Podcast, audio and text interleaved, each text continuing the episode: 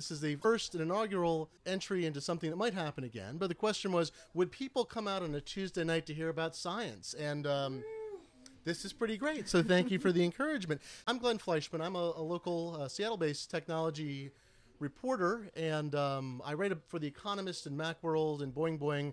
I write about bitcoins and nanosatellites and uh, whether Voyager 1 has left the magnetic influence of the sun and um, all sorts of things.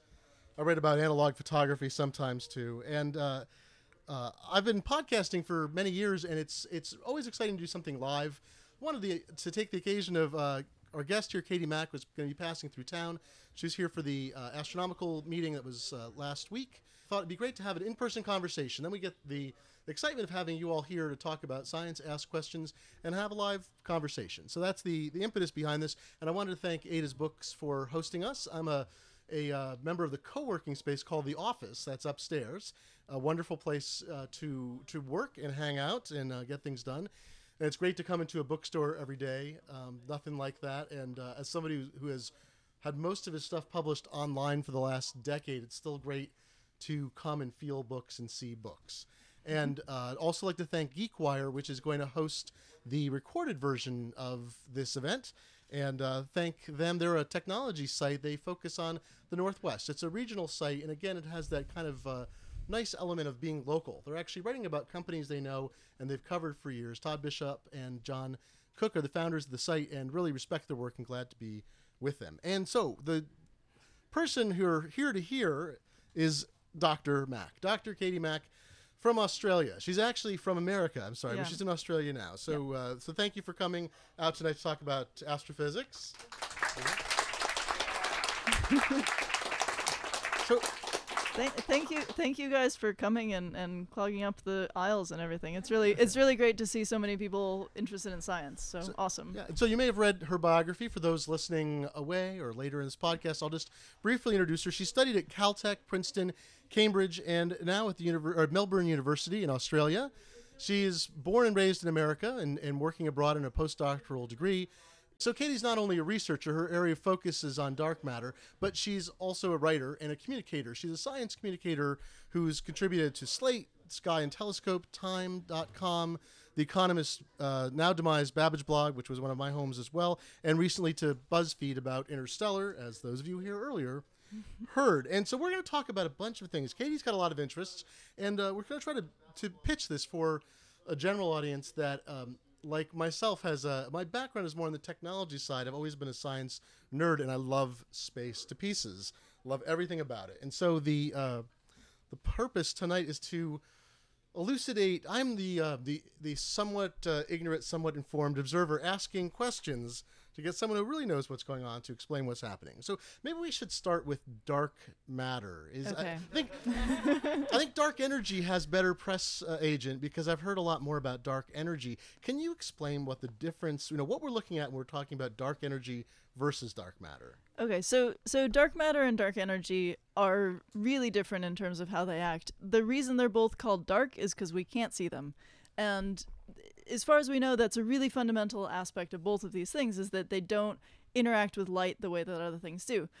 I'll start with dark matter. So dark matter is sort of my subject area, and so dark matter is, is a kind of matter. So matter is something that has mass that ha- gravitates, but the weird thing about dark matter is that it doesn't seem to interact with electromagnetism. It doesn't interact with light, which is electromagnetic radiation. It doesn't have charge, and there are a couple of interesting consequences of that. Like if you um, if you touch the table, the reason you feel that is because the electrons in your hand are pushing against the electrons in the table, and you have that repulsive force, right? Dark matter doesn't do electromagnetism. It doesn't feel that repulsive force, so it can pass right through itself, right through everything else. It still has mass, but it doesn't collide. It's called collisionless for that reason. Um, so as far as we know, uh, dark matter doesn't doesn't do collision. It doesn't collide with things, and it doesn't interact with light, so you can't see it. It's invisible, it doesn't absorb light, it doesn't reflect light, it doesn't produce light. But we know that there's a lot of it out there in the universe. And the reason we know that is because we see the way that galaxies revolve. Galaxies are sort of these uh, spinning uh, stars spinning around a center um, and gas and dust and all that stuff and they seem to be spinning too fast for the stuff we see in them. It's kind of like if you had a, a merry-go-round and a bunch of kids on the merry-go-round and you spun it really fast, the kids would all fly off eventually if they're not holding on tight enough. And the stars in in galaxies that are rotating around uh, seem like they should have flown off um, ages ago, but they're still holding on. Something is holding them in, and we, we call that something dark matter. We don't know what it is. Um, we see a lot of evidence for it in different ways. It's been suggested that maybe it's not a real thing. Maybe we just misunderstood gravity. So, for instance, if you had, if the the stuff that we can see, the luminous matter, just had more gravitational pull, maybe that would explain why nothing, why things aren't flying off into space but that doesn't really work. Um, if you, it works to explain certain observations, but not others. Um, there's so many other pieces of evidence for dark matter. It really does seem like there's some stuff out there uh, that makes up most of the matter in the universe, about 80, 85% of the matter in the universe, and it's invisible. Most of our galaxy is this sort of invisible cloud, and we're our galaxy is just kind of rotating around in this in the middle of it. And this seems to be the case for other galaxies, for clusters of galaxies. So there's something out there we can't see it. We call it dark matter. It's not dark in the sense of like you know something that's black is dark. I mean this is dark because it's absorbing light. Dark matter just is invisible. So we should really call it invisible matter, not dark matter. But the name stuck. So this isn't a balancing of the books. It's not. It's a. Uh, it's an observable effect. You're Yeah. inferring it exists from things that you can measure, as opposed to saying we have this formula, and if we stick this number in, it works. and It balances out. This is a observable. Well, yeah, I mean, it, really does act like it's a separate kind of thing. And if all you saw was galaxies rotating too fast, then you might think maybe it is just balancing the books because we're trying to figure out how these rota- this rotation works.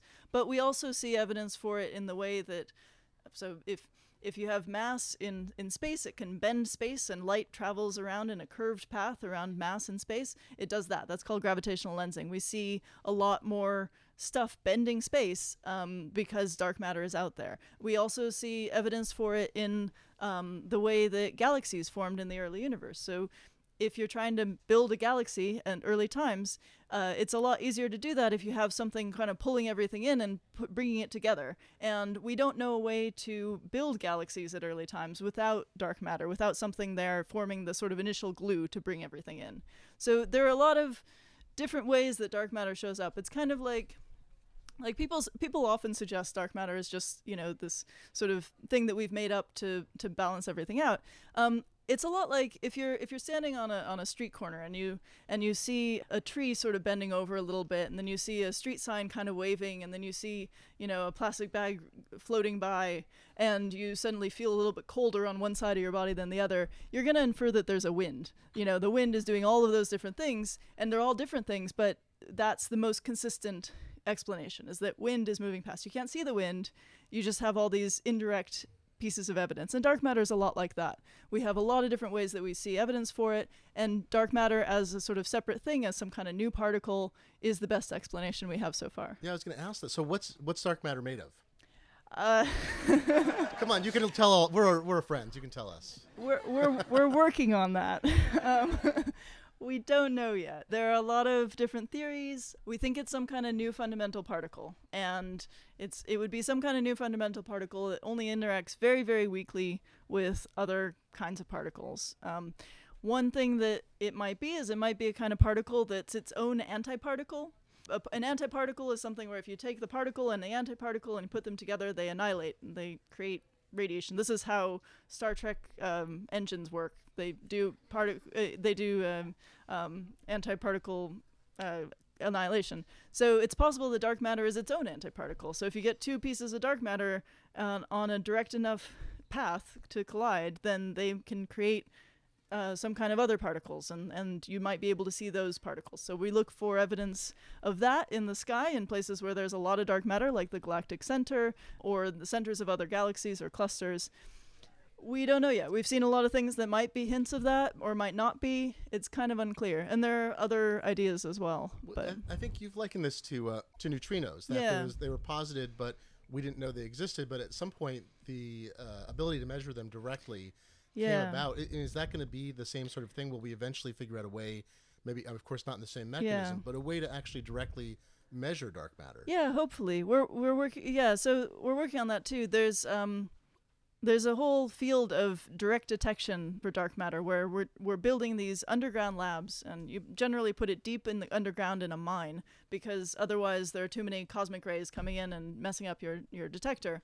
Um, so you put it in a mine and you just you just wait for a dark matter particle to come in and interact with something in your detector. And like I said, dark matter doesn't like to interact with with light it doesn't like to do collisions but every once in a while through the weak nuclear force which is kind of related to radioactivity and stuff um, it will bump into something and impart a little bit of energy give it a nudge or create some ionization or something and you so you look for that. And so there are all these detectors out there that are deep in a mine just waiting for a dark matter particle to come in and bump into something. And the challenge there is that there are a lot of other kinds of particles that come in and bump into things. Things like just radioactivity in the in the walls of the mine can be a big problem. So it's a challenging uh, thing, and there are a few experiments that maybe have seen a sign or maybe not, and we're still trying to figure that out too. So at the moment, it's still early days in capturing dark matter, but we're working on it. So you're saying this is a great field of academic uh, exploration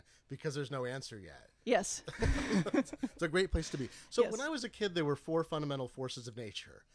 Okay.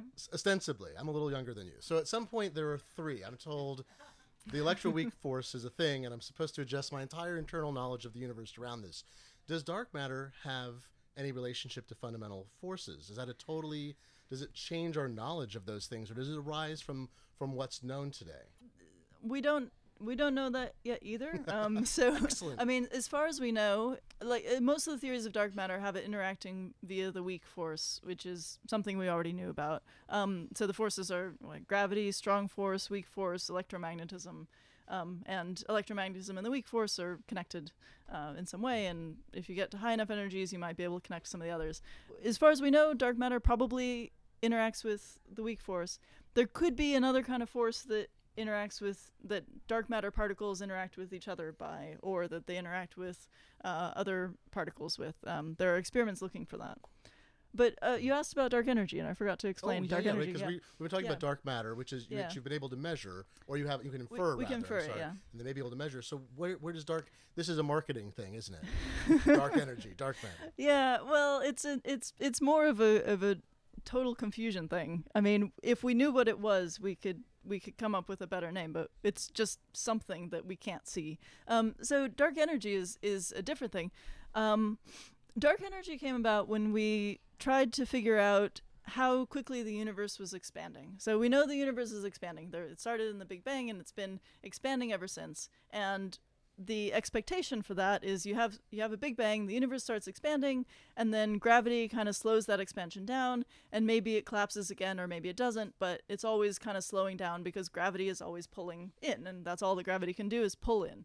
And so back in the 90s, they decided to measure how quickly the, the universe the expansion of the universe was slowing down. They were trying to measure the deceleration parameter.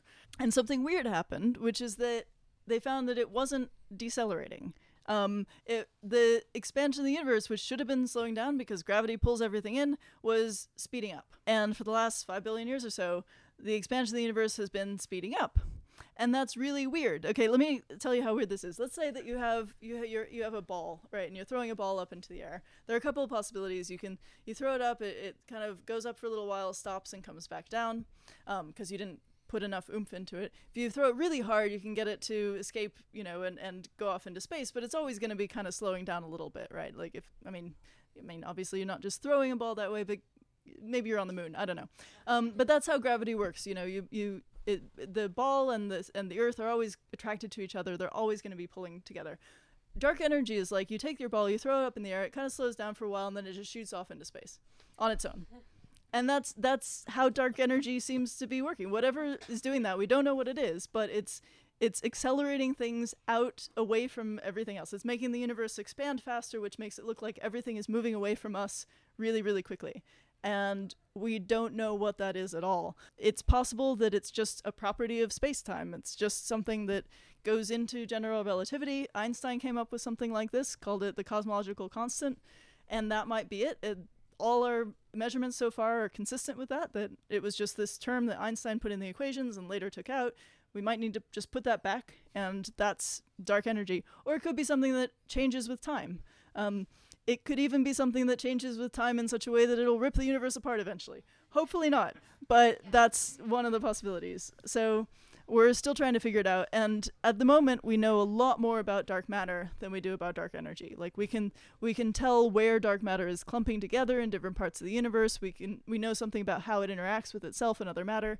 Dark energy we just all we know is that the universe is expanding and accelerating in its expansion. That's kind of it. Um, and we haven't seen differences in how it's accelerating in one part of another universe or another so it seems to be something that's uniformly filling space and pushing out Well, so it sounds to me like it's actually very exciting to be a scientist right now because uh, totally yeah I keep thinking about, you know, what would it be like 120 years ago and think, well, we've pretty much solved everything. And then some decades ago, we're getting close again. It seems like all of these issues sound very open ended, that there aren't clear answers and there's decades or hundreds of years of, stu- of study ahead. Yeah, it's it's really interesting. I mean, when you like we have a concordance model of cosmology, which is basically this idea that we we kind of know, you know, how much dark matter, matter there is, how much dark energy there is, how things have evolved over time. We're getting to the idea the place where we can measure those things with precision, but what we've measured is that most of the universe is made of something that we can't see and and can barely measure. so,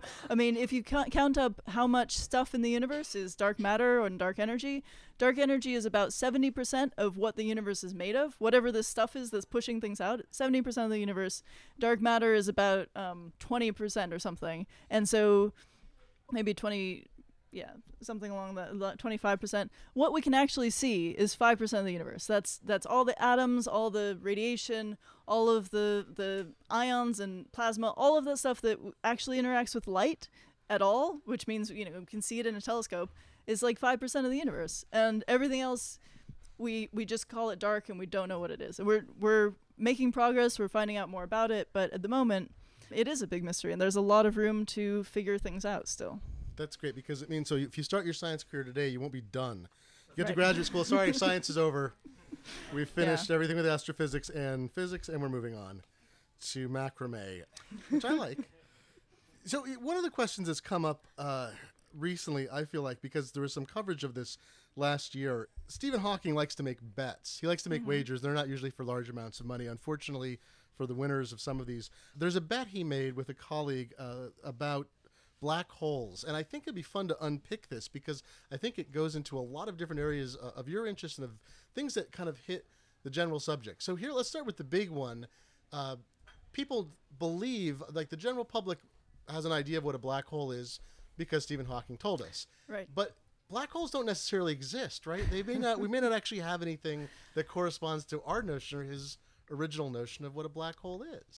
let, let me just say that what what we think about as black holes in terms of you know the sort of usual definition of a black hole for all practical purposes those are real we see them everywhere um, astrophysical black holes are definitely real what what happens with how you get a black hole is you take a star you wait a really long time. If it's a massive enough star it runs out of fuel and it collapses upon itself and it basically kind of collapses space-time around itself. It becomes a sort of hole in space-time and you can't escape it. If you get too close you're done. You're in the black hole. This is the usual notion of a black hole and we see stellar black holes all over the place. There we see places in the universe where there's a, a remnant of a, a, star has collapsed and there's something orbiting around it and falling in and we can see that lighting up as it's falling in so we know a black hole is there. There's a black hole in the center of our galaxy. It's about 4 million solar masses so 4 million times as massive as the sun. It's in the center of our galaxy.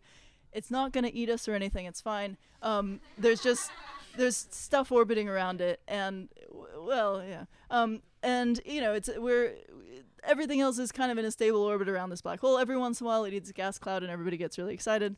Um, but it's you know it's out there. So things that we call black holes as you know sort of in as the general public those are definitely real. We see them all over the place. But there's a technical definition of a black hole, which is that it's it's a region where there's a an event horizon, which is a, a sort of sphere around the black hole, where if you go past that, uh, you can never come out again, and anything that goes in can never escape. And like if you put if you sort of put information into the black hole, you can't get that information out again Oh, yeah, so by that. define information because okay. I think this is I, from a from a technology standpoint. I know what information science is. Right. From this physical physics standpoint, what is information considered to be? Is it possible to explain it to people without math? I mean, when I'm saying information right now, what I'm really talking about is some knowledge of the stuff that fell into the black hole. So if you throw a toaster into the black hole, there's information that, that the thing that went in and the, was a toaster. The way you built up the mass of the black hole was you threw the toaster in. There's a question in, in physics about whether or not you can get that uh, get in that information out again. Whether there's any kind of observation of the black hole you can do that'll let you know that the thing you threw in was a toaster um, in general, it's in general you can't destroy information. If you if you take the toaster and you throw it into a fire, um, there's there are ways to examine like the light from the fire and the ashes from the fire. You can in principle get that information back out. It's never completely destroyed, but there's a question in with black holes about whether or not stuff that goes into the black hole that information really is completely lost. So we're we're not sure about that yet, and there's this is a big problem in in physics because quantum mechanics says that you can't lose information, but the way black holes are structured, some whatever goes in can't come out again. And the the the place where this becomes really interesting is that in the 1970s, I think, Stephen Hawking came up with this idea of Hawking radiation, which is a way that black holes can evaporate over time. So if you if you have a black hole and you've built this black hole and you wait long enough, um, it'll lose mass and it'll um, shrink and it'll sort of glow with with radiation and it'll uh, it'll disappear.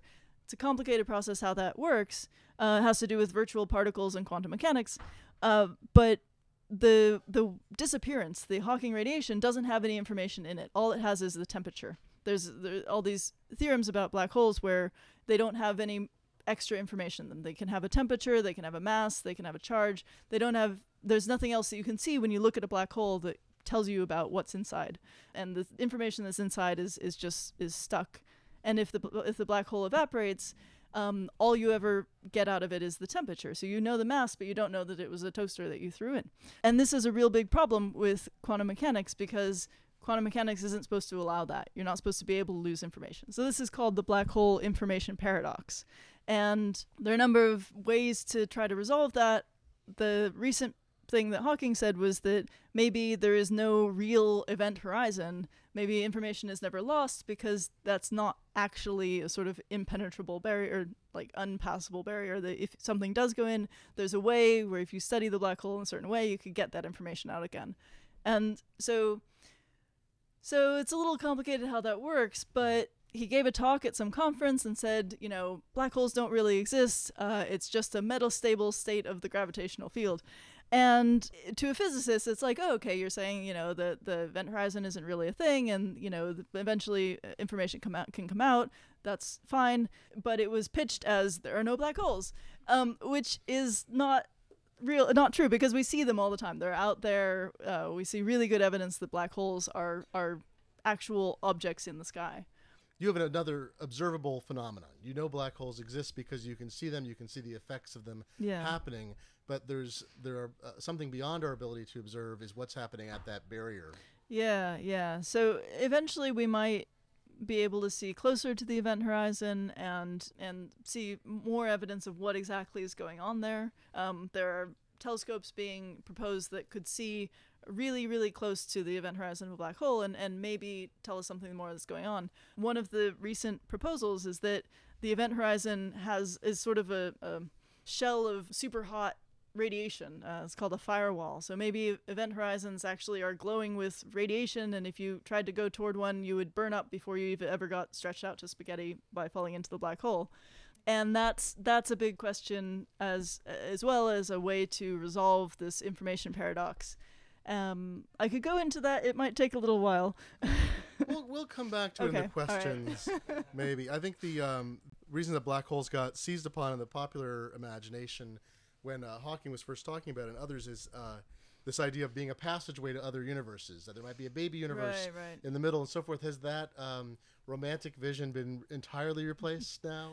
So technically, I have to say that because there's an event horizon, because you can't get information back out, uh, we don't know what's what's down there. Um, maybe there are some there's some kind of weird, um, you know, passageway to another part of space time. Maybe it's a wormhole.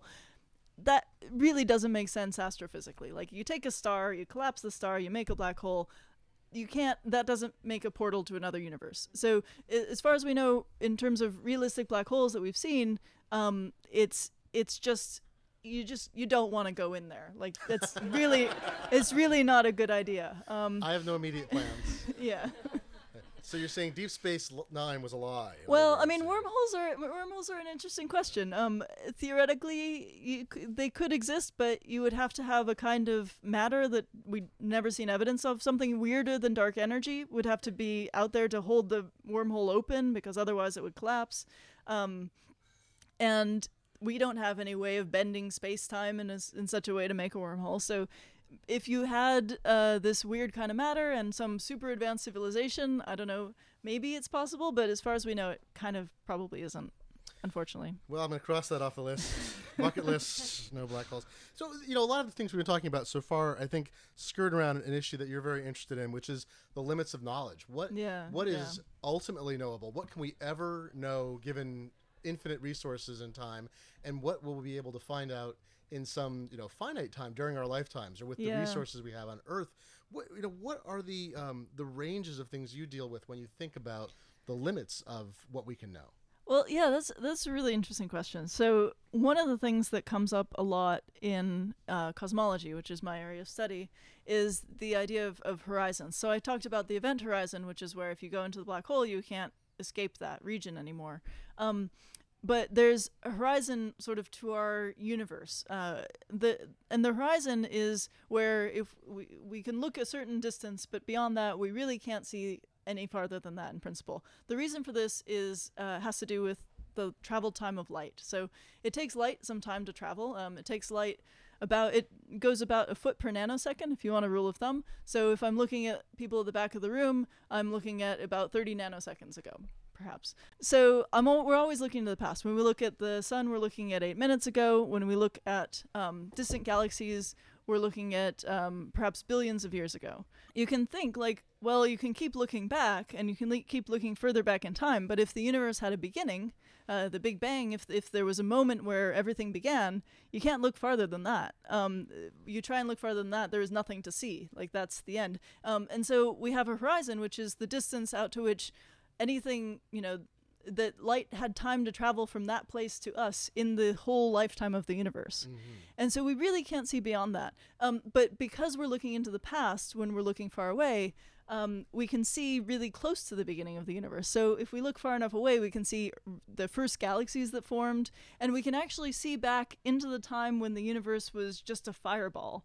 Um, so um, when when I talk about the Big Bang, I'm, I usually am talking about the the hot Big Bang theory, which is the idea that the universe was smaller and hotter and denser in the past. I mean, if you figure it's expanding now, it must have been smaller in the past. It's getting less dense now because it's expanding. It must have been more dense and hotter in the past. Um, so there was a time when the universe was really hot, really dense, um, as as hot as the surface of the sun, every part of the universe, and that's called the hot Big Bang. Actually, if you if you're familiar with the TV show The Big Bang Theory, the theme song of that show has a really good explanation. Um, it says the whole universe was in a hot, dense place. Then nearly 14 billion years ago, expansion started. Anyway, that's that's the Big Bang Theory in a nutshell.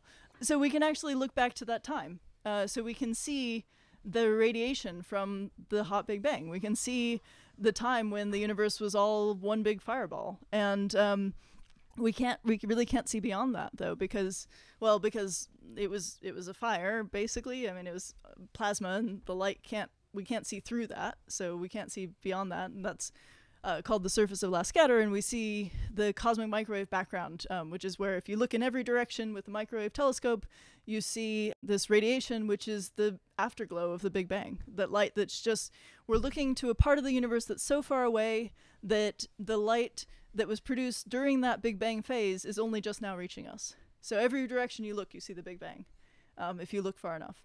But that means that there's a there's a distance out to which we can't see. There might be stuff beyond that. There might be stuff much farther away um, that is so far away that the light hasn't had time to reach us. and we'll never be able to see uh, that part of the universe as it is now. In fact, um, there's another sort of horizon, which is that because the universe is now expanding um, faster, it's accelerating its expansion. There are parts of the universe that'll never um, be accessible. The the light is traveling to us from there, but the expand the universe is expanding so fast the light can't keep up.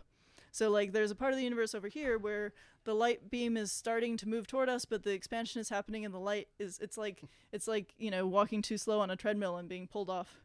Um, there's stuff beyond where we can where we c- uh, will ever be able to see, and in fact, because of that, in the very far distant future, we won't be able to see other galaxies at all. We'll be able to see Andromeda because it'll crash into us, actually. Um, in about 4 billion years, uh, Andromeda, our neighbor galaxy, is going to come crash into us, and it's going to be really exciting. We'll, we'll, we'll probably be dead. The sun will have expanded a bit and probably like fried off our oceans. Spoilers, don't tell. I know, I know. Sorry, sorry. Um, but it'll be a cool light show if we're on Mars or something by then. Um, but uh, so that'll happen, and you know the sort of galaxies really nearby to us we'll still be able to see because they'll kind of collide with us. But everything farther away, will it'll it'll just we won't see it. It'll be pulled f- so far away that um, that we won't be able to see other galaxies, and and it's it's fascinating because we're living in you know a, a, nice time because we can see other galaxies. We can see the cosmic microwave background. We can see um, evidence of the beginning of the universe. If we were living billions and billions of years in the future, we might not have that, and we'd have a lot of trouble learning about how our universe began. But right now, we can see this this background radiation, and we can see these early galaxies, and we can learn a lot about the very early times and use that to learn about fundamental physics and you know how the laws of nature work. So uh, we should we should you know get on that. Well, if the natural consequence of what you're saying too is uh, that at some point, far, far in the future, the night sky will not be lit by stars of other galaxies, only by our own. Yeah, I mean most of what you see in the night sky right now is stuff in our galaxy. But even with But- telescopes, it'll be it Yeah. won't be invisible to us. It simply won't be visible. There won't Yeah. be light coming Yeah, from it'll be- that far away. Yeah, it'll be too far away. And and you know, beyond that, I mean, if that's the case, if dark energy keeps expanding the universe in an accelerated way, then um, you know, the other galaxies will be pulled away and then our galaxy will kind of run out of gas. We won't be able to form new stars and then all the stars we have will kind of burn out and it'll get really dark and really cold and, and dead and then there's and then there will be like not enough energy to maintain any kind of processes and and this is called the heat death of the universe and it's going to be really depressing um, but it's it's a really long time from now so you know don't worry You can make appointments next week. It's okay. uh, it will. So that's the that's sort of the large extent. The Yeah. closer extent is is what can we measure on Earth? We keep we've been building bigger particle accelerators, more Yeah. sophisticated things. There's a point at which we run out of actual space or uh, resources, metal or something. Yeah. What, what do we? What limit do we hit? I mean, everyone's excited about the Higgs boson.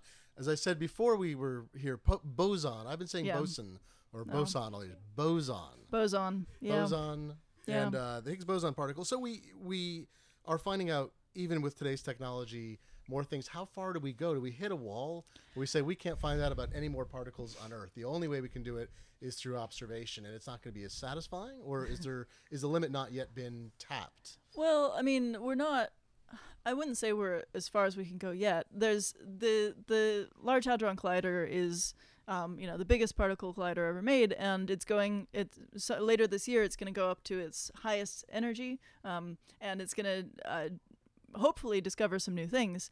Um, to get much beyond that, you know, we need to keep building bigger accelerators, but one of the things we can also do is the, the kind of stuff that as a cosmologist I'm really interested in, which is looking for look look learning about physics from looking at the sky. Uh, so uh, we can collide particles here on Earth and um, and study those collisions really really carefully to find out about how what particles are made of and how the basic laws of nature work.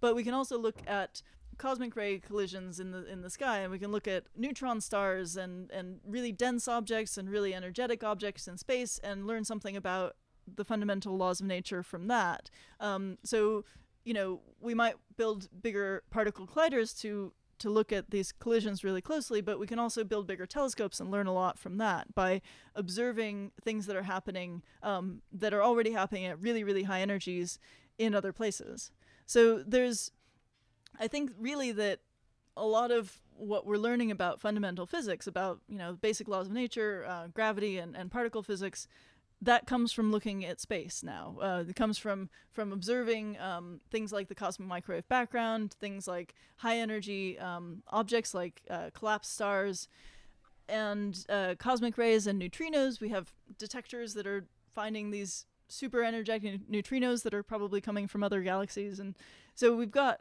we've we've got a lot that we can do without just colliding particles together. But the thing that we learn from colliding particles together um, is we basically the, the point of colliding particles together is to reach really high energies and we think that the laws of nature are different at higher energies i mean we've observed this um, and so we can uh, we can basically simulate the the um, conditions at very early times in the universe. So you said before something about the about electromagnetism and the weak force mm. being uh, the the electroweak force being the same kind of force. And how the how that happens is if you get particles to high enough energy and you collide them, you can see um, the uh, the electroweak force in action. And it, we think that at very early times when the universe was very hot and dense, um, that that was the sort of law of nature that everything went by. And so we can keep going to higher energies and try and see these um, changes to the laws of nature by doing higher energy collisions or by looking for higher energy collisions in other parts of the universe.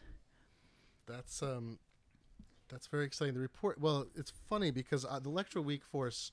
Mm-hmm. Um, mm-hmm. I know about it by report, right? Because I was too old to learn about it in school. But it is a funny thing because they uh, it felt like something changed in our knowledge and it percolated out um, kind of unevenly. Mm. So when my kids talk about physics, what they're learning, it's more complicated in some ways. But is the grand unified theory? Is there still a desire to try to reach that, or is that impossible? Oh, sure. I mean, is that well, impossible to reach through experimentation? So grand unified theory um, is actually a technical term, which in general means unifying the forces of nature other than gravity. So, a grand unified theory unifies electromagnetism, the weak force, and the strong force. And there are different kinds of grand unified theories out there that you know we're trying to test. What we really want is a theory of everything, mm-hmm. and that's that's also a technical term. And what that means is you're unifying not just the, the those forces, but also gravity. And that's what string theory tries to do. That's what things like loop quantum gravity are trying to do. So when I say unify the forces, I mean find a way that these different forces are the same strength and, and act as one kind of interaction. It's a little bit hard to explain what that means exactly, but in like with electromagnetism, that's electricity and magnetism, and it's a unified thing. And we understand how electricity and magnetism like work together and have interact with each other. And we've now been able to do that with the weak force as well, so we can see certain regimes where things are governed not by electricity, magnetism, and the weak force separately, but by the electroweak force together. And so we can hypothesize how to do that with the strong force the ways to do that. Supersymmetry is a is a theory that tries to do that, but it's hard with gravity. Um, we don't know a way to bring gravity and quantum mechanics, uh, the, the theory of the particles of nature, together. There are ways in which gravity and quantum mechanics work really, really differently and kind of conflict, and we don't yet know how to how to tie that in. Um, so we're trying to find a theory of gravity that works on the sort of quantum level, where you can say, you know, here's here's the, the particle of gravity, here's the graviton, here's how it interacts quantum mechanically with other things, and that's responsible for gravity. At the moment, gravity works best in a general relativity framework, which is this idea that it's sort of curving of space time, and we don't know how to make that a particle theory yet. But we're working on that. That's that's what string theory is all about. But it's really hard to test. Well, speaking of curving space time yeah. with gravity, exoplanets. Wasn't that a great transition? So we have a list of things we wanted to talk about. So exoplanets, yeah. partly because I realize this isn't your specialty, but you no. have a profound interest oh, in yeah, it, totally. and it falls directly into your area of cosmology. Uh, the uh, you were just at the AAS conference. The mm-hmm. your uh, it's not industry. I don't know. You call it your academic fields uh, major conference. It's the American Astronomical Society. Right, not yeah. an industry person. They don't make planets. They no. study physics. It seemed like there was some exciting news that sure, came out of that for people interested in whether there is life elsewhere in the universe or the potential uh, right. somewhere out there. We need to find planets that are suitable by our standards that might potentially, you know, and on and on and on. Uh, what kind of news was coming out from that? 'Cause it feels sometimes like every few weeks they find another planet. It's great, right? They What's- they what's happening? totally find new planets all the time. There um you can, I have an app on my phone called the Exoplanet app and you can get this app. It's an iPhone app and it, it- you get a notification when they find new planets. It's awesome. Um and they give you a little map of like where the planets are in the galaxy. It's great. Well, uh, so at the at the meeting they announced a few new um potentially habitable planets. So when I say potentially habitable, I don't really mean we can go and live there. What I mean is like Keep there's checking things off my list. I'm like, all right, don't do that either. yeah, well, so what we're trying to do with planet hunting, there's there's a telescope out there, uh, the Kepler telescope, which is finding tons of planets. is uh, doing awesome stuff. The way it works is that it, it looks at stars, it stares at stars, and it waits for a planet to pass in front of the star and block out just a little bit of that light. And it looks for that change in brightness, and it finds planets that way. It's called the transit me- method. So what we want to do is find planets that are rocky, so they have a surface, not like Jupiter, for instance. It's a gas giant. You can't stand on the on Jupiter. You want wa- rocky planets that are within the habitable zone of the star. And what the habitable zone means is it's the region of the distance from the star where liquid water could exist on the surface of a planet. So we're in the habitable zone of our sun. We have liquid water. We have good temperature range, and we think that you know maybe liquid water is necessary for life. So we want to find planets that could have liquid water. So we want to be find planets that are orbiting around in around their star at a at a nice distance. Yeah, it's called the Goldilocks zone sometimes. And we'd love to find a planet that's close to the mass of Earth, around a sun that looks like the, the around a star that looks like our sun. And we keep getting sort of inter- incrementally closer to that. So there, at the meeting, there were a few more planets announced. I think there are now about eight that are kind of roughly Earth size around stars that are, uh, you know, in, roughly in the habitable zone of the star. Um, but habitable zone is kind of misleading because all that means is that like if you had a big rock there and had some kind of atmosphere maybe then you could possibly have liquid water. But we don't know anything about the atmospheres of most of these things because all we see is the light getting blocked out by the by the planet going around the star. We can't in most cases we can't study the atmosphere directly or it's very very difficult.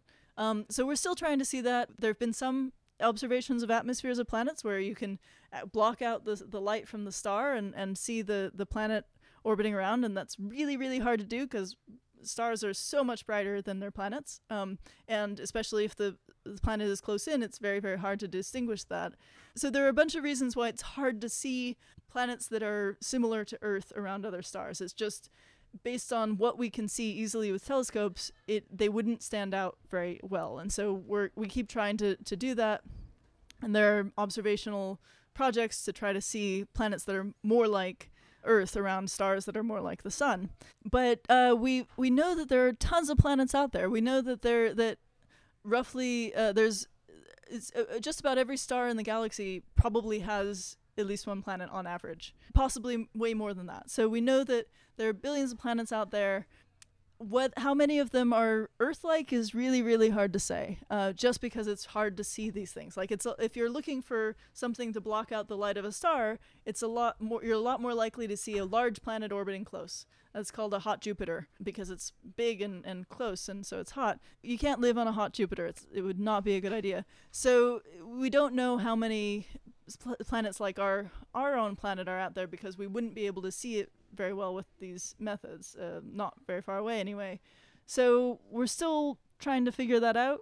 But it's a it's a fascinating question because first of all, you need a planet that is like capable of supporting life. You need some kind of liquid water possibly or some other liquid where life can form um, you and you might need all sorts of coincidences. Like you might it might be that it's been proposed that the reason that life was able to form on the earth is because we have the moon and you can get tide pools and so you can get these regions where you get a little bit of water and it's like it's there at some times of day and not at other times of day and that makes it easier to make life possibly.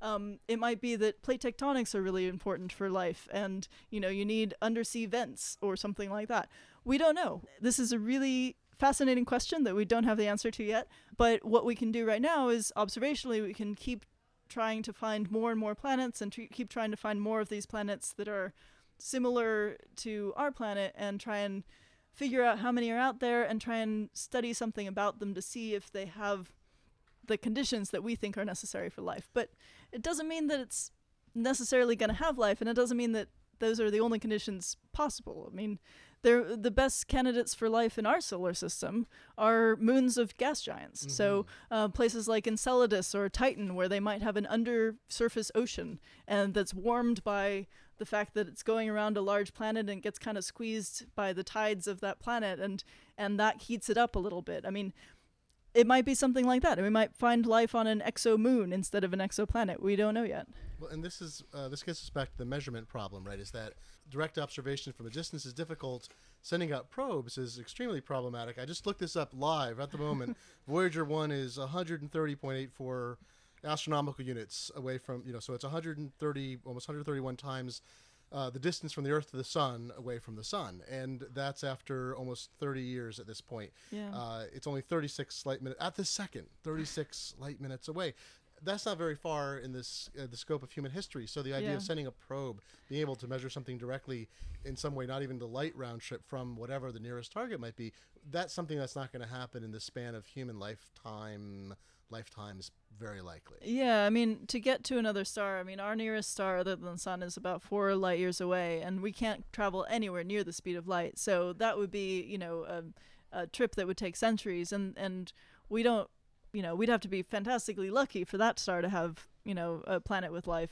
So we're probably not going to be able to go to these places anytime soon, but it would be awesome to just know if there's other life out there. And if we do find something, maybe we can send signals. And if they happen to be the sort of life forms that build radio telescopes, maybe they'll talk back to us.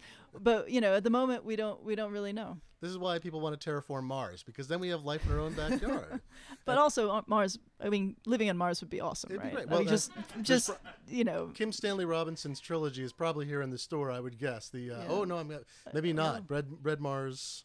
You should totally Mars, read it though. Mars. Yeah, it's, it's red, wonderful. red Mars, green Mars, blue Mars. It's about like terraforming Mars. You should also read The Martian, which is an amazing oh, book heard that. Um, about people going to Mars. Um, you have that in store? Okay, Good. yeah, that's a really good book. Like- yeah, yeah. uh, um, I haven't, I haven't actually read that one. the you know we're talking about science and one of the aspects of science of course that's very important is uh, scientists scientists are a very important part of what makes science happen apparently computers are not the answer you're not being replaced by robots yet unlike many other professions and uh, i would love to know what drove you into this field did you come from it the math side the physics side your mother tweeted of course and said she wants to know who your biggest inspiration is this is the joy of twitter your mother Yeah, yeah. I mean, she was a big inspiration, actually. Uh, so I got into I got into this field through physics. Uh, Um, I've spent a lot of time in astronomy departments. I've spent time in physics departments. A lot of times, people come into it through looking at the night sky and and watching the stars and wondering about what's out there. I grew up in Los Angeles. Watching the stars was a little bit difficult, um, unless it was the Hollywood kind. I did go to planet, the planetarium sometimes. I went to the observatory. I joined the LA Astronomical Society. But the thing that really fascinated me fascinated me was trying to understand how things worked. So I was the sort of kid who would take apart the remote control and try and put it back together. Um, I would make little toy cars out of Legos and solar panels, and you know, uh, I did stuff like that. I was always just trying to understand how things worked. And so when I so eventually um, when I was I don't know probably like eight or something, I heard about this guy Stephen Hawking and how he was studying black holes and warped space time and the Big Bang, and I thought that sounds awesome. And so I got a copy of A Brief History of Time, and I went to a couple of lectures by people like Stephen Hawking and and uh, Paul Davies, and learned about you know time and space and the Big Bang and black holes, and I thought that was fantastic. And I found out that Stephen Hawking was a cosmologist, and I said I want to be a cosmologist. Um, and so I I got into it through just really wanting to know how everything works and and I think that studying the the sky is really one of the best ways to figure that out because you can you, it's a sort of laboratory for this these fundamental questions and you can see these extreme environments like places around black holes and neutron stars and you can study stuff like dark matter which is you know something entirely new that we didn't know about before and really get to these big questions. I mean, I you know, as a cosmologist, the questions I'm interested in are things like how did the universe begin? Um, how did galaxies form? What is the universe made of? Uh, those are pretty fundamental questions, and I, I get to work on that, and that's fantastic. So What is your work day or work experience like? Because I'm trying to picture Yeah. this. You know, I know my exciting job as a writer is to sit and stare at a keyboard and occasionally talk to people on the phone, and sometimes do this, which is even better. But do you do? You, are you doing um, do you look at imagery and infer things from imagery as well as calculation? Are you? I mean, what what do you actually get your fingers into? Are you sitting there thinking? Are you staring at the wall for entire days? Uh, I don't stare at the wall for entire days unless things are going terribly wrong. So the stuff I do, uh, you might call it phenomenology. I study. I'm sort of between the observation part and the theory part. Um, so I don't generally come up with brand new theories, and I don't do observations. I I've been to a telescope once. It was great, but that's not my daily thing. And I don't deal with data generally. But what I do is I I talk to the the experimental people and the the observational people, and I talk to the theorists, and I try and figure out like there's this interesting theory about, for instance, um, cosmic strings, which are a kind of uh, possible a possible consequence of early universe physics, where you have this sort of string of high energy stretching through the universe, and you have a whole network of them, and weird things can happen. So maybe there's theories of the early universe where you get cosmic strings, and then I think, oh well. What maybe you could see something with radio telescopes, and then I talk to the radio telescope people and they about gravitational lensing and what you might see gravitational lensing from cosmic strings, and I write a paper about you know how how you could look for cosmic strings with gravitational lensing with radio telescopes. So the stuff I do is usually kind of somewhere in the middle, um, trying to trying to see what we can learn about fundamental physics by thinking by doing astronomical observations. And I, I don't I don't come up with the theories and I don't do the observations, but I'm trying to translate between the two and, and proposing new observations and new methods to figure that out. And what that usually translates to in terms of my daily life is I write some code, I do, um, I solve equations, I write down equations by hand, then I put them in the computer and try and get the computer to solve them. I make lots of plots. I talk to people a lot, uh, so I spend a lot of time visiting different places and talking to people about new ideas and trying to come up with uh, creative ways to uh, explore some of these questions. I supervise a student. I have a PhD student who's working under my primar- primary supervision, and I give her stuff to do, and we talk about ideas on calculations that she and I can do together. I give talks at places and get ideas from that, and I go to other people's talks and get ideas from that. But the actual sort of doing the science part is mostly pen and paper equations, and then write, writing code. There's so much more interactivity than I realized, and that's There's a a very lot, interesting yeah. area. So you've carved out a space in the field, or you found a field that allows you to have this kind of collaboration and conversation. Yeah, I mean a lot of a lot of um, theoretical physics and and astrophysics is a lot more collaborative, I think, than people realize. I mean, when I was a little kid and I thought I would be a cosmologist, I thought, okay, I'm gonna have a little office, I'm gonna have a big blackboard, I'm gonna write equations and not talk to anyone all day. I thought that would be what my life was like. Um, but people don't really work like that. Um, it's even in in like the upper echelons of theoretical physics people are talking to each other all the time um, because it's these problems are are really big and complicated and it's you get a lot more done if you talk to each other. You know i'm i might be an expert on one aspect of the problem but some other colleague of mine is an expert on another and if we actually talk to each other we can find a way to solve this problem more efficiently. And so there's a heck of a lot of interaction. I mean people have this idea of theoretical physicists as these sort of lone geniuses up in a tower somewhere, kind of coming up with the universe off the top of their head. That doesn't really happen. I mean, I think, you know, there have been a very small number of examples where anybody's gotten anything useful done that way.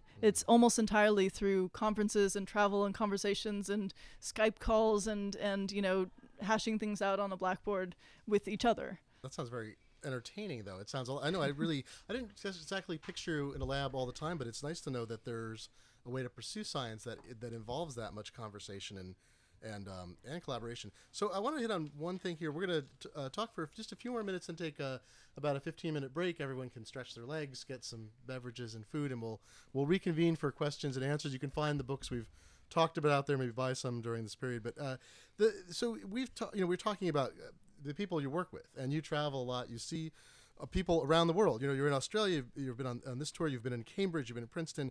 Inclusivity is a huge issue in the sciences right now. It's what we talk about all the time. It's a big issue in kind of my the field that I interact with in technology, where for some reason, not totally understood, the, number of degrees awarded to women in, in computer science and engineering went up and up and up until 1984, and then it plummeted. And there's a lot of ideas why, but Yeah. it's plummeted. Even as more degrees are awarded, the percentage has declined that are awarded to women. Uh, in the sciences, there's a lot of barriers and, and issues there. I'm going to say this word once, and then we're not going to talk about it again. the word is shirt storm, which seemed to There's two R's in that. Thank you very much. Shirt Storm, which coalesced a lot of. Um, so it, it wasn't all about the shirt, and you can Google this later. We won't talk about it too much, but it did coalesce a lot of people's um, concerns and issues of places for women and also people of color, people who aren't the traditional white guy with a pocket protector in engineering, uh, involved in physics and hard sciences, and so forth. Uh, how do you how do you approach that? What are you? What is your interest in you know fostering uh, inclusivity and, and diversity, and, and how do you bring that to the work that you do?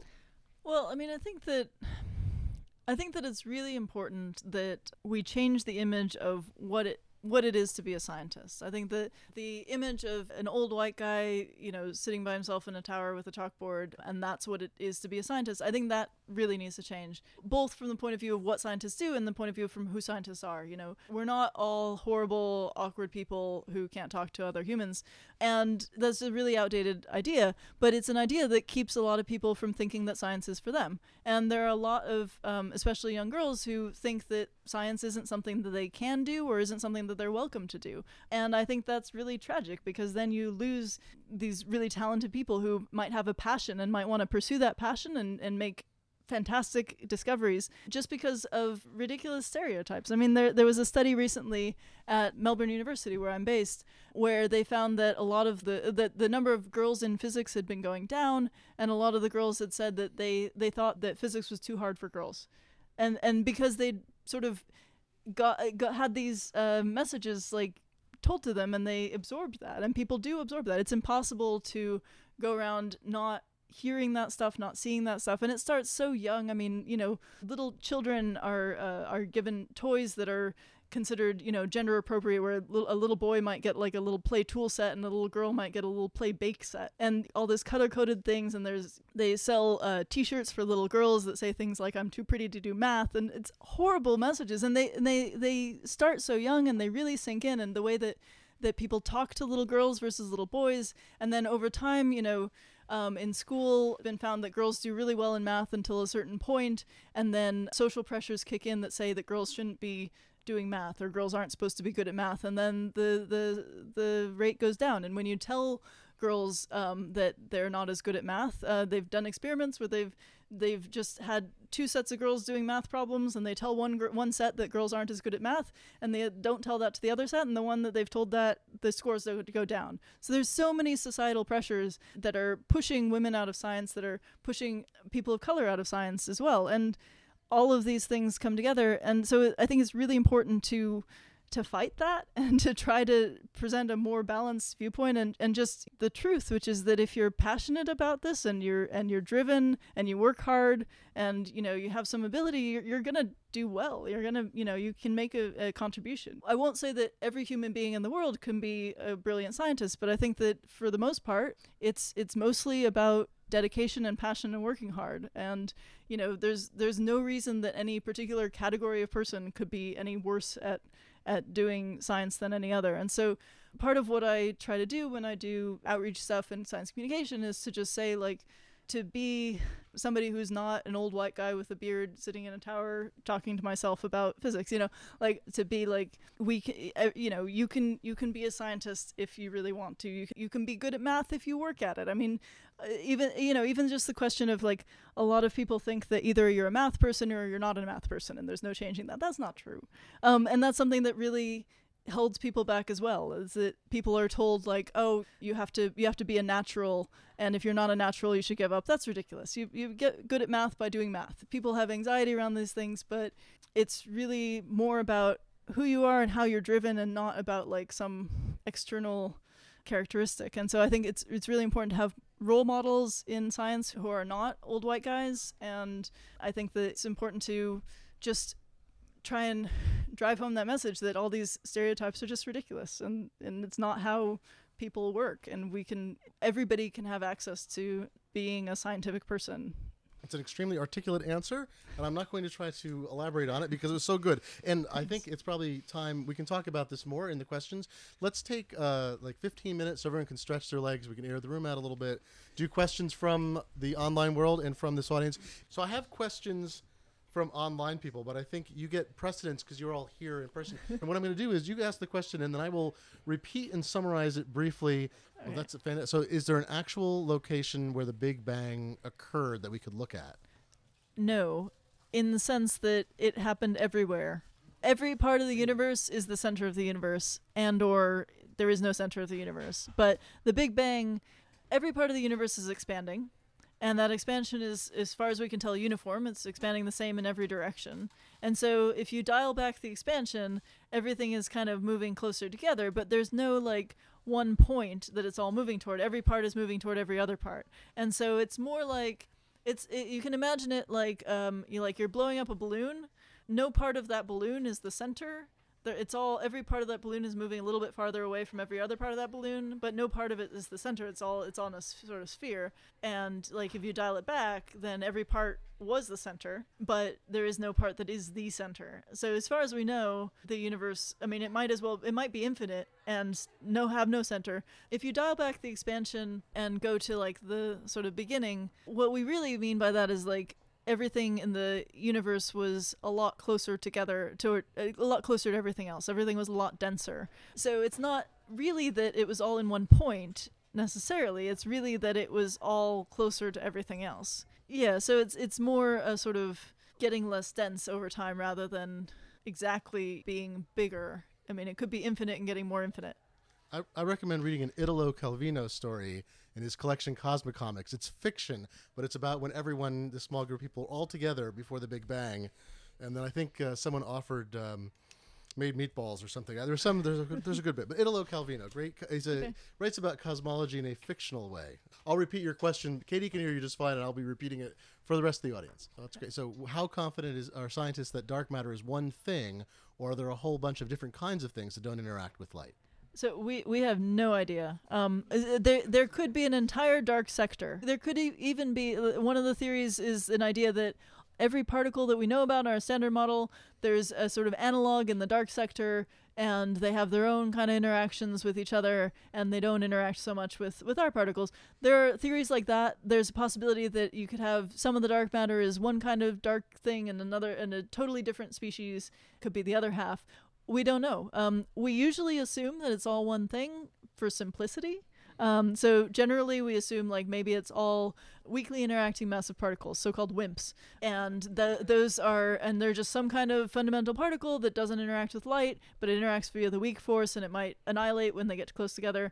We usually assume it's you know maybe it's all it's all that, or maybe it's all some kind of uh, new species of neutrino, or maybe it's all axions, which are a different kind of fundamental particle that might or might not exist. And if you ever go to the University of Washington, they've got this massive axion detector there. They're trying to look for that. Maybe it's all axions. Maybe it's some little piece of everything. You know, we don't we don't really know. We haven't had a solid detection of any of them, and even if we did, we wouldn't know for sure, depending on the detection, if they were all of the dark matter or just some component. I mean, in a sense, neutrinos are dark matter um, because they interact weakly and they have mass, but they're not the dark matter because there's not enough of them and they move too fast. So we know that they're not the dark matter, the stuff that's you know most of the mass of the universe, but they're kind of sort of in the dark sector. So it's entirely possible the dark sector is just as rich as uh, the luminous matter, but but we don't know. A question from our Twitter stream is Are there too many students trying to become astronomers? Are there enough jobs for people coming up? I asked someone who's in a postdoctoral program this question. Yes. So uh, it's, it's like asking, How's your book going to an author? Sorry. Yeah, so I'm sort of experimentally testing this right now. Um, I'm I am on the job market. Um, so it turns out that in in astrophysics, like in a number of other fields, there are far more PhDs produced than there are faculty jobs. So if you go into some area of academic science based on purely numbers, your chance of becoming a professor someday in that field is like one in ten. That's the case for most areas of, of academic science. That's uh, that's not to say that you can't make a big impact as a researcher, as a graduate student, as a postdoctoral fellow. Um, a lot of times, what people do is that you do you do a PhD and then you do postdoctoral fellowships where you go around, um, you spend a few years in one institution, a few years in another institution, you do research, you contribute to the field. You have a much better chance of being able to do that a, a couple of times.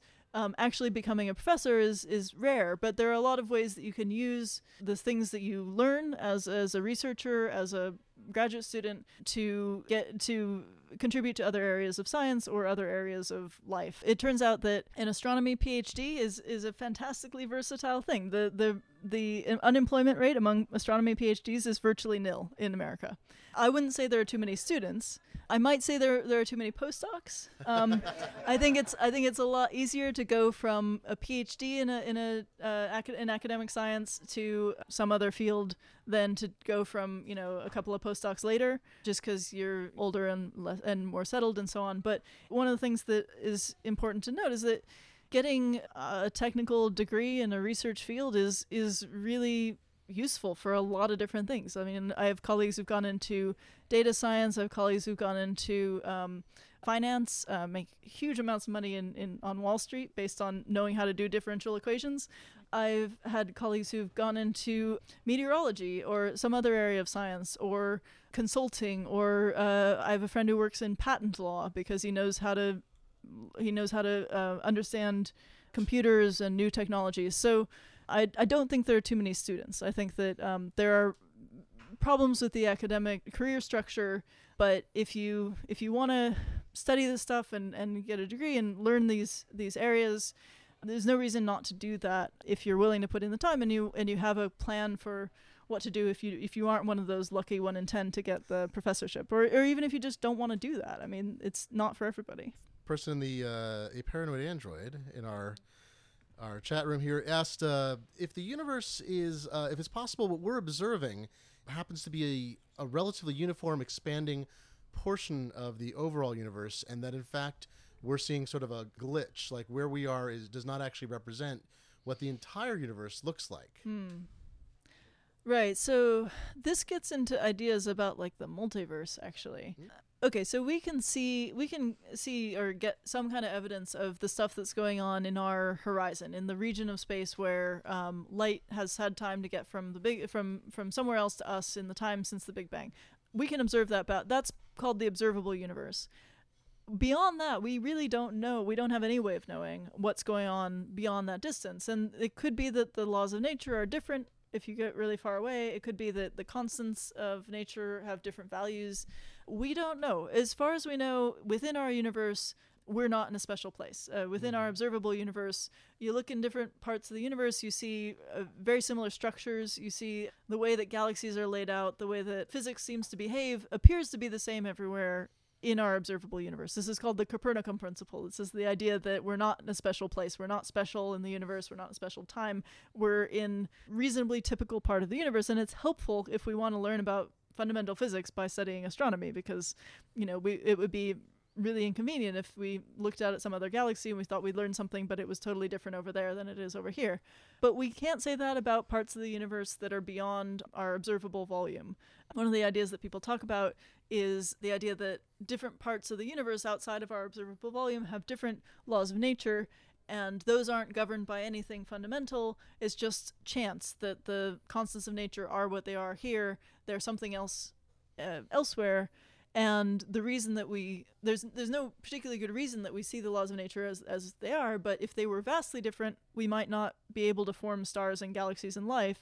And so, you know, that might sort of explain why we see what we do. This is called the anthropic principle. I'm not a huge fan of that reasoning because I, I like the idea that, that the laws of nature have uh, some really fundamental uh, basis and that we'll figure out why the constants of nature are what they are based on a better understanding of fundamental theory, but it's entirely possible that they're just environmental. That's a big debate in physics right now is is you know whether or not it's it's all this sort of multiverse thing going on or there are different sort of pockets of the universe that have different laws or if it's it, you know if if everything outside of our observable universe is probably pretty similar to what's here. Where am I going?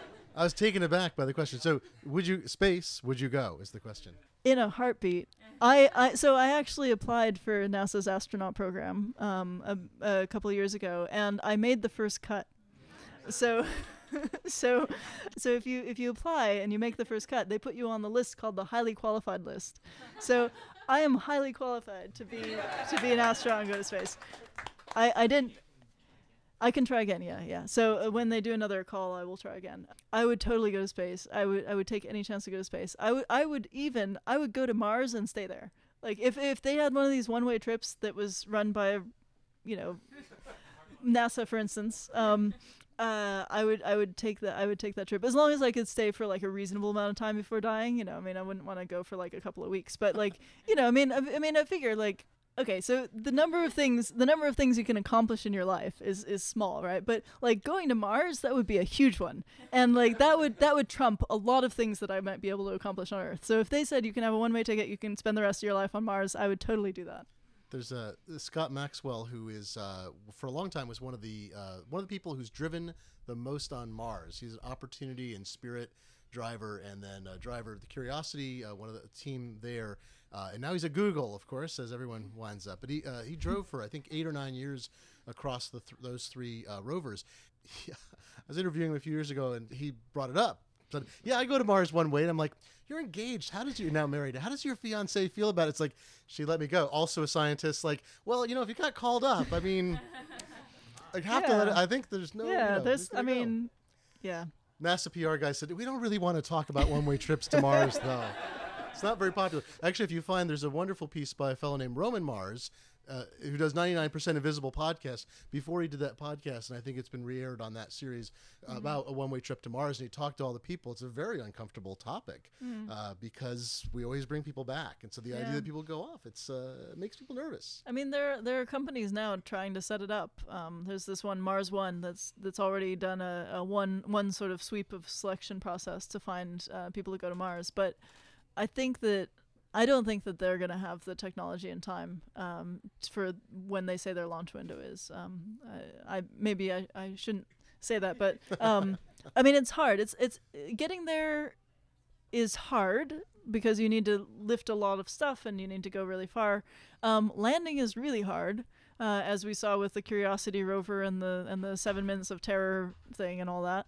But living there is really really hard. So the the problem with living there is you've got this you've got a huge amount of radiation. You don't have enough uh, like atmosphere to, to block a lot of that radiation. The the the surface is is completely irradiated, so you can't you couldn't grow things on the surface without a whole lot of shielding. You'd basically have to be underground all the time. It'd be really hard to sustain life on Mars. So that's I think the the much harder part than just getting there. I don't know. I don't know a whole lot about Mars One, but I I'd be surprised if they they launched on schedule and and you know made it and all everything worked out. Another uh, online question here is, um, and I, I want to ask, I want to do two part here is do you have a favorite exoplanet, which I know is a difficult question. The other is your opinion about Pluto, which is a divisive issue. Oh gosh. You can pass on that one, but start with the. I- do you have okay. an exo, other exoplanet candidates that you uh, are fond of? I don't remember all of the sort of the numbers. Uh, There's an exoplanet. I think there's. I think it's still it's still considered an exoplanet. There's a planet around um, Alpha Centauri B. So there's there's Alpha Centauri is a double system actually. There's there's uh, like another one, but Alpha Centauri B, one of the stars, has a has a planet around it. Um, and it's sort of roughly Earth mass, I think. Um, but it's really really close. So it's totally boiled. You know, it's like magma. That's that's cool because it's really close. Uh, there's another one they've they recently found um, an exoplanet around a star that is moving really quickly through our galaxy, and they and because it's moving so quickly, it appears that the star is actually uh, something that came in from another galaxy. Like so, our galaxy swallows other galaxies all the time. It rips apart little galaxies, and they make these long streams of stars orbiting around our galaxy. So there's this. Um, I think it was called Kaplingen or something. Uh, there's this, this star that's that looks like it came from another galaxy and it appears to have a planet around it, and that's really cool because it's like it's a planet that came from another another galaxy. It just tagged along with its star, and now it's now it's here. Uh, so that's a that's a cool one. Um, but I'm I'm not I don't know I don't know a lot of exoplanets very well, so I'm not sure. All right, Um, so Plu- so Pluto. I'm gonna I'm gonna get hate mail I if I I answer know. this question. Um, I read both books. You know, I haven't studied it more. Okay, so so Pluto is a a small world uh, near the edge of our solar system, and and there's this big controversy about whether we can call it a planet or not. There was a decision a few years ago uh, saying that it's not, it doesn't count as a planet. It's a dwarf planet because uh, there are a number of a number of different criteria for being a planet. One is that you have to have uh, cleared your orbit like space. So so when when something like Jupiter orbits the sun, there's there's not a lot of stuff orbiting really nearby Jupiter that doesn't get swallowed up by Jupiter. There are asteroids in sort of resonances so that they kind of move around as Jupiter moves around uh, at a set distance, but there's not a lot like in the orbit of Jupiter because it's cleared out because it's big and massive and, and does that. Pluto hasn't done that. There are other things. It's it's sort of out there in the Kuiper Belt, which is this region of, of space where there's a lot of little icy worlds, and Pluto seems to be kind of one of those. Uh, but it's you know it's a relatively big Kuiper Belt object. So it's classified as a dwarf planet, and that's the official designation of Pluto. So there's it's it's it seems like it seems like a fascinating place. There's there's a um I'm I'm so not answering this question. Um there's a uh, Very swell. there, there's a mission going out to Pluto right now called New Horizons, and it's gonna reach Pluto later this year and take pictures and, and observe the, the, the Pluto and, and Charon, the the sort of uh, companion and the the moons going around, and that's gonna be really really interesting. So watch out for that. It's called New Horizons. It was launched when Pluto was still considered a planet, and I'm not sure it would have been if it was only a dwarf planet. But we're going out there. We're gonna see it, and it's gonna be great. Because if you if you actually look up like pictures of Pluto, um, it's re- like we we almost know almost nothing about what it looks like, but we actually know quite a lot about like it, its atmosphere. We've taken spectra. It's it's it's got this this crazy atmosphere that might or might not sort of freeze solid in the winter. I mean, it's a really fascinating place. So officially it is a dwarf planet, um, but it, it's still really interesting, and we shouldn't we shouldn't hold that against it. We'll have to get Al- Alan Boyle out, who's a local area resident who wrote the case for Pluto. Uh, he's pro he's pro Pluto, and I was at a rally, of Mm-hmm. I'm course. uh, pro Pluto. I just right. you know Uh, It's a very confusing thing. My children are very confused, like 8, 9, 14, 23. We're just not we're not sure entirely. There's a question about what are your what you're most uh, coming from Twitter. Thank you, Evan Quinter. What are you most excited for in terms of space exploration this year? And you've answered that question a little bit. But the, the other question I want to ask coming out of AAS as well is it seems like all of a sudden, I know missions have, have to be planned and set up years ahead of time, but I feel like there's a lot happening all of a sudden that I was completely unaware of. Um, and I follow this a bit and I write about it. And I, it feels like there's all kinds of very interesting things happening all over relatively short periods of time. Is that a, a reasonable impression of things happening even this year that excite you? Well, I mean, uh, I mean, I think the most exciting thing this year is, is New Horizons. Um, there's there's a lot going on in, in space right now. Um, I mean, the Rosetta mission is is fantastic, and so I'm sure you all know they they sent a probe to a comet and they landed something on the comet. First time ever. It landed a little funny. There was some bouncing, but it, it got there. That's uh, that's fantastically exciting, and that's not done. Like a lot of you know, a lot of the publicity was around the landing, where this Philae lander came and landed on the comet, and that was a big big excitement. But it's actually um, gonna get much more interesting um, later on because the the whole point of, of the Rosetta mission is to follow the comet as it travels around the sun, and um, so it's it's not very close to the sun now. It's it's it's approaching the sun. It's getting closer and closer as it goes, and we know that comets. Um, uh, do a lot of you know they blow out a lot of gas they they get bright they develop these uh, tails and everything when they get close to the sun and so we're going to be able to watch that happen from like a few kilometers away um, so it's it's going to be absolutely amazing. The i mean the pictures of the comet that are out right now are, are fantastic and we're to watch it change over time and when it gets closer to the sun it, it's possible that the little rosetta lander might wake up. Um, so right now it's it's sort of in shadow um, and it, it doesn't have enough power to for it doesn't have enough sunlight to power its solar solar cells but as it gets closer to the sun that might change and so the lander might wake up and be able to take more pictures and do more like drilling and stuff on the surface. Um, so you know don't forget about rosetta it's still it's still going and it's it's doing fantastic stuff You know, I think one of the most exciting stories about um, about things in space. I don't know, with uh, probes and so forth. Last year was the uh, it was the ISEE three, the ISEE, which uh, was the sa- the uh, probe. Well, actually, it's a, technically a satellite that was recaptured by citizen scientists with permission of NASA, and they managed to get the tanks to fire. And then it turned out either the benzene had run out. The tanks were empty. Something had happened. They weren't able to get it to fire enough to change its orbit to capture it. But it is the most amazing story. This thing was out there for decades. It came back. They went through uh, piles of red tape uh, and managed to get NASA to actually sign up. Yes, you can fire up the rockets. It's okay. and the flight dynamicist who had prepared this in the 1970s had created this amazing loop de loop and a, a precessing orbit. This incredible thing that went on for decades. And he was within I don't know tens of thousands of kilometers, something that's incredibly precise thing uh, that they'd planned with you know doing calculations by hand, computers in Yeah. the 1970s, and it worked out. It's very Yeah. exciting to see something like that happen too. Yeah, I mean the the orbital um, calculations th- they do uh, are am- amazing. I mean the Rosetta satellite, I think it looped or it went around the sun like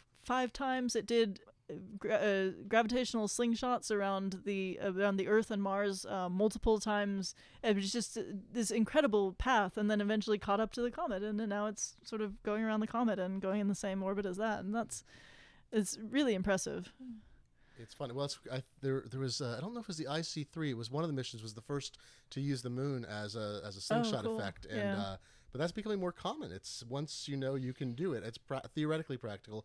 Once they've done it in practice, then it becomes a technique that's used. Mm-hmm. Let me see if I can. So it's a question is what what what's your life philosophy because you have such a uh, a broad view of what how the universe works or what Mm-hmm. the actual you know physical workings of the universe are.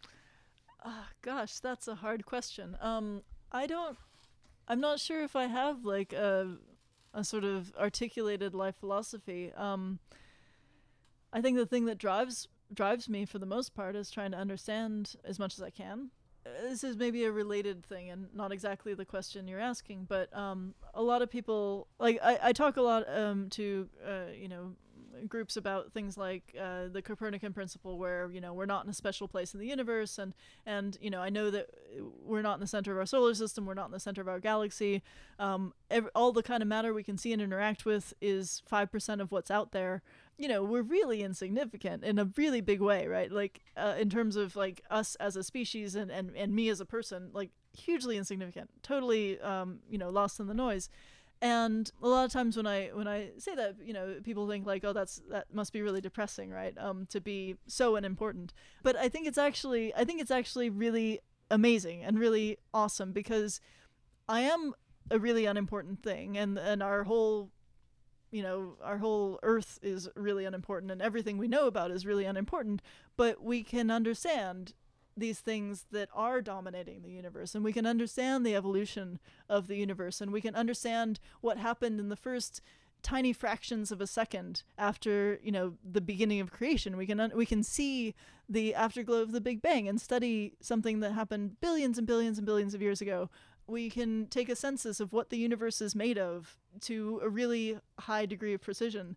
And that is really awe-inspiring. I mean the amazing thing is is being both so unimportant and so powerful uh, uh, being able to understand this stuff. And so i find that really inspiring and i find that really uplifting and i don't know how that interacts with my life philosophy but i spend a lot of time in a sort of state of awe and wonder and uh, just the more you learn about uh, cosmology and how the universe works you know the more exciting it is and and the more you just get to think like how amazing it is that we can understand this stuff at all. Question is about a, a science fiction story in which there are ships having a race using uh, solar wind as propor- as propulsion. Yeah, solar sails. Yeah, that's that's totally plausible. Um, I mean, you uh, there's so I don't know what's in the works right now, but there have definitely been proposals to use solar sails as as propulsion to use that the you know radiation pressure or or particles from the sun uh, to push against massive sails. Um, and uh, as far as I know, it's it's a totally plausible thing to do. Um, I I haven't worked on it myself. Um, I, I but I've certainly seen discussions of, of big deployable sails as a uh, as a possibility for for pushing spacecraft out there.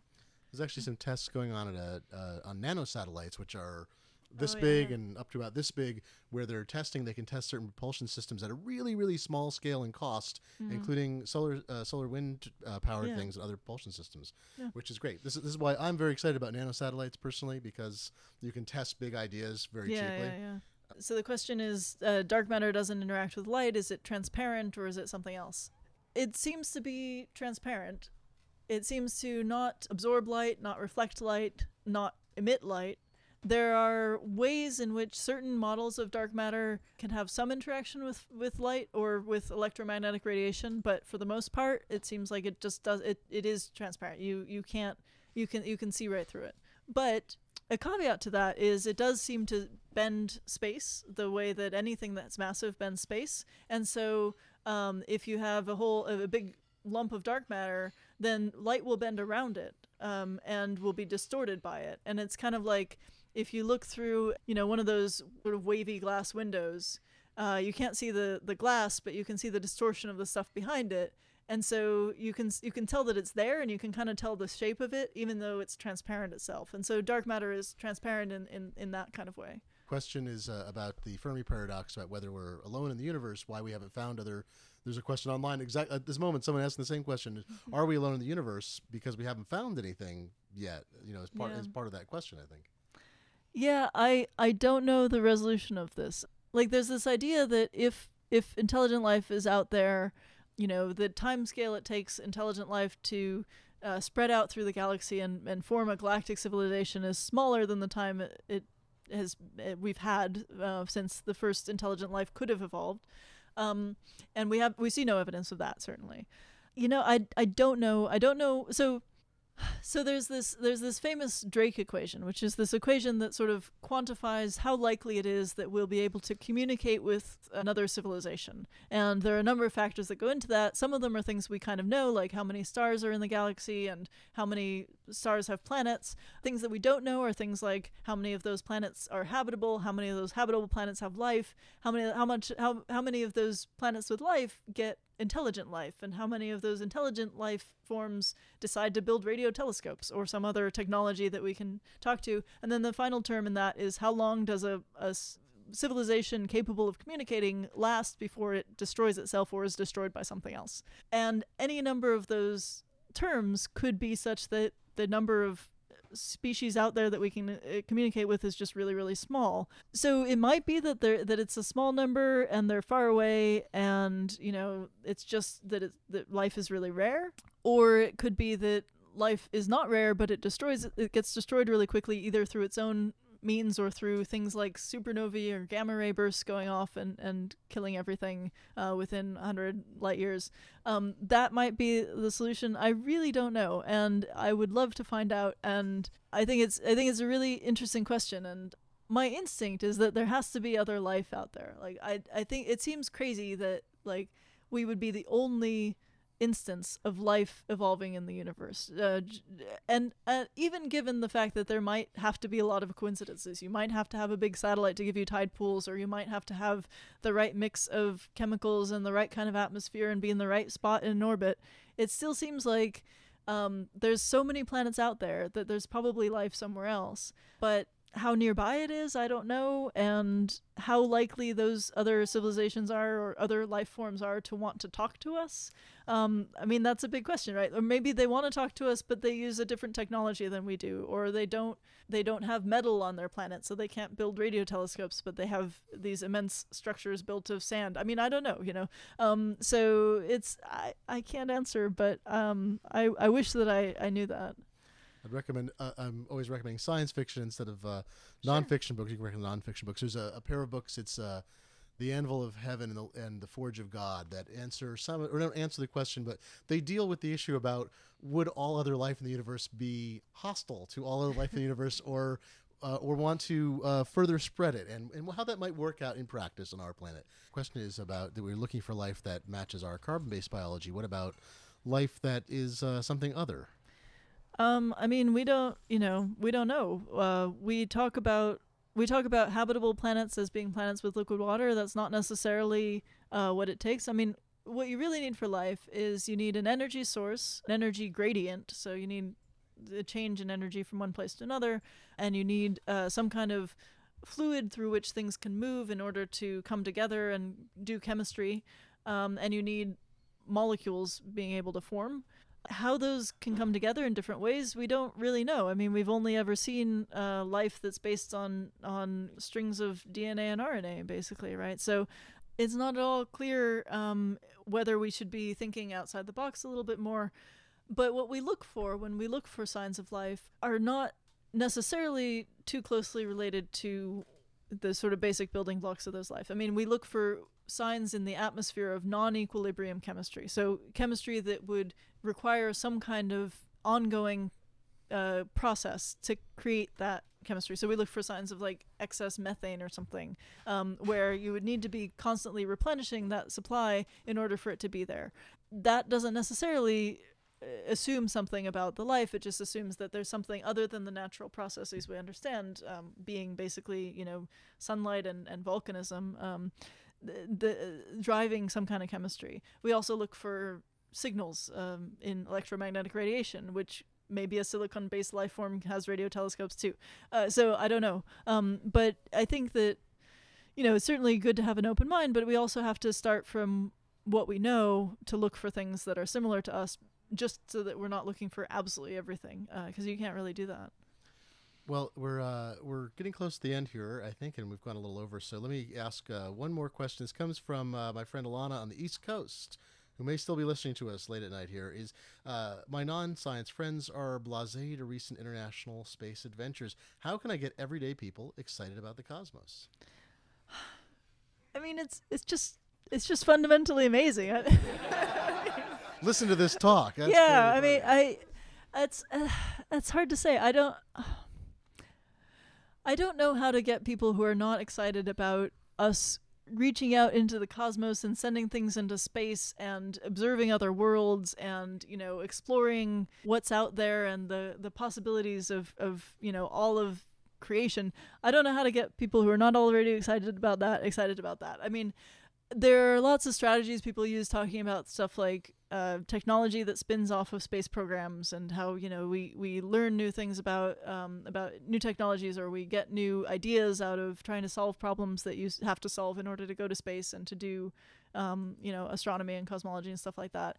So you can go from angles like that, but I mean I think it's really just about sort of giving people access to that sense of awe and wonder. You know, I mean, the other day, uh, so I, I'm on Twitter and I, I talk a lot about space and, and space exploration and science on Twitter. And the other day, I uh, somebody tweeted a photograph of uh, one of the moons of Saturn uh, against Saturn's rings and, and the the you know background of the planet. And I, I I put a little note on that and I retweeted that picture and it got like a thousand retweets. Um, and that's a lot for I mean I don't usually get that many and and it's just because it's it's something absolutely beautiful and alien and and fascinating and and you know just seeing that there's that that's something real that's out there and it's huge and it's really far away. And we've been able to get up close and take pictures of it and bring that back.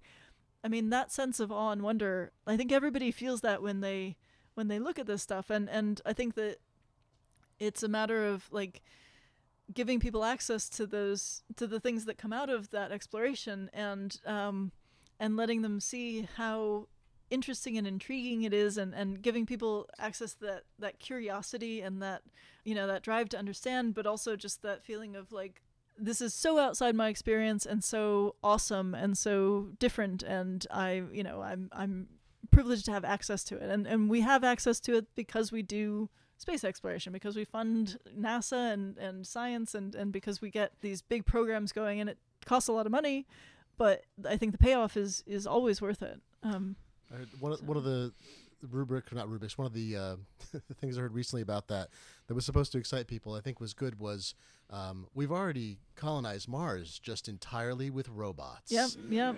Well, that's pretty good. Pretty yeah. Good. Well, thank you so much, everyone, for coming out to this. This is uh, been a turn out that it far exceeded anything I could hope for Seattle on a Tuesday night. And I appreciate you coming. I want to thank Ada's Books for hosting us and GeekWire at geekwire.com who uh, uh, is going to be hosting this podcast on their site. If you're listening to that, I thank you, GeekWire. Uh, I'm on Twitter, and I don't recommend you follow me there because I tweet way too much at Glenn F. That's G L E N N F dot com, uh, and also uh, glennf.com. And thank you to my guest, the wonderful Dr. Mack. Katie Mack can be found online at Astro Katie, K I T I K A T I E. Thank you. Thank, thank you. you, Katie. Thanks.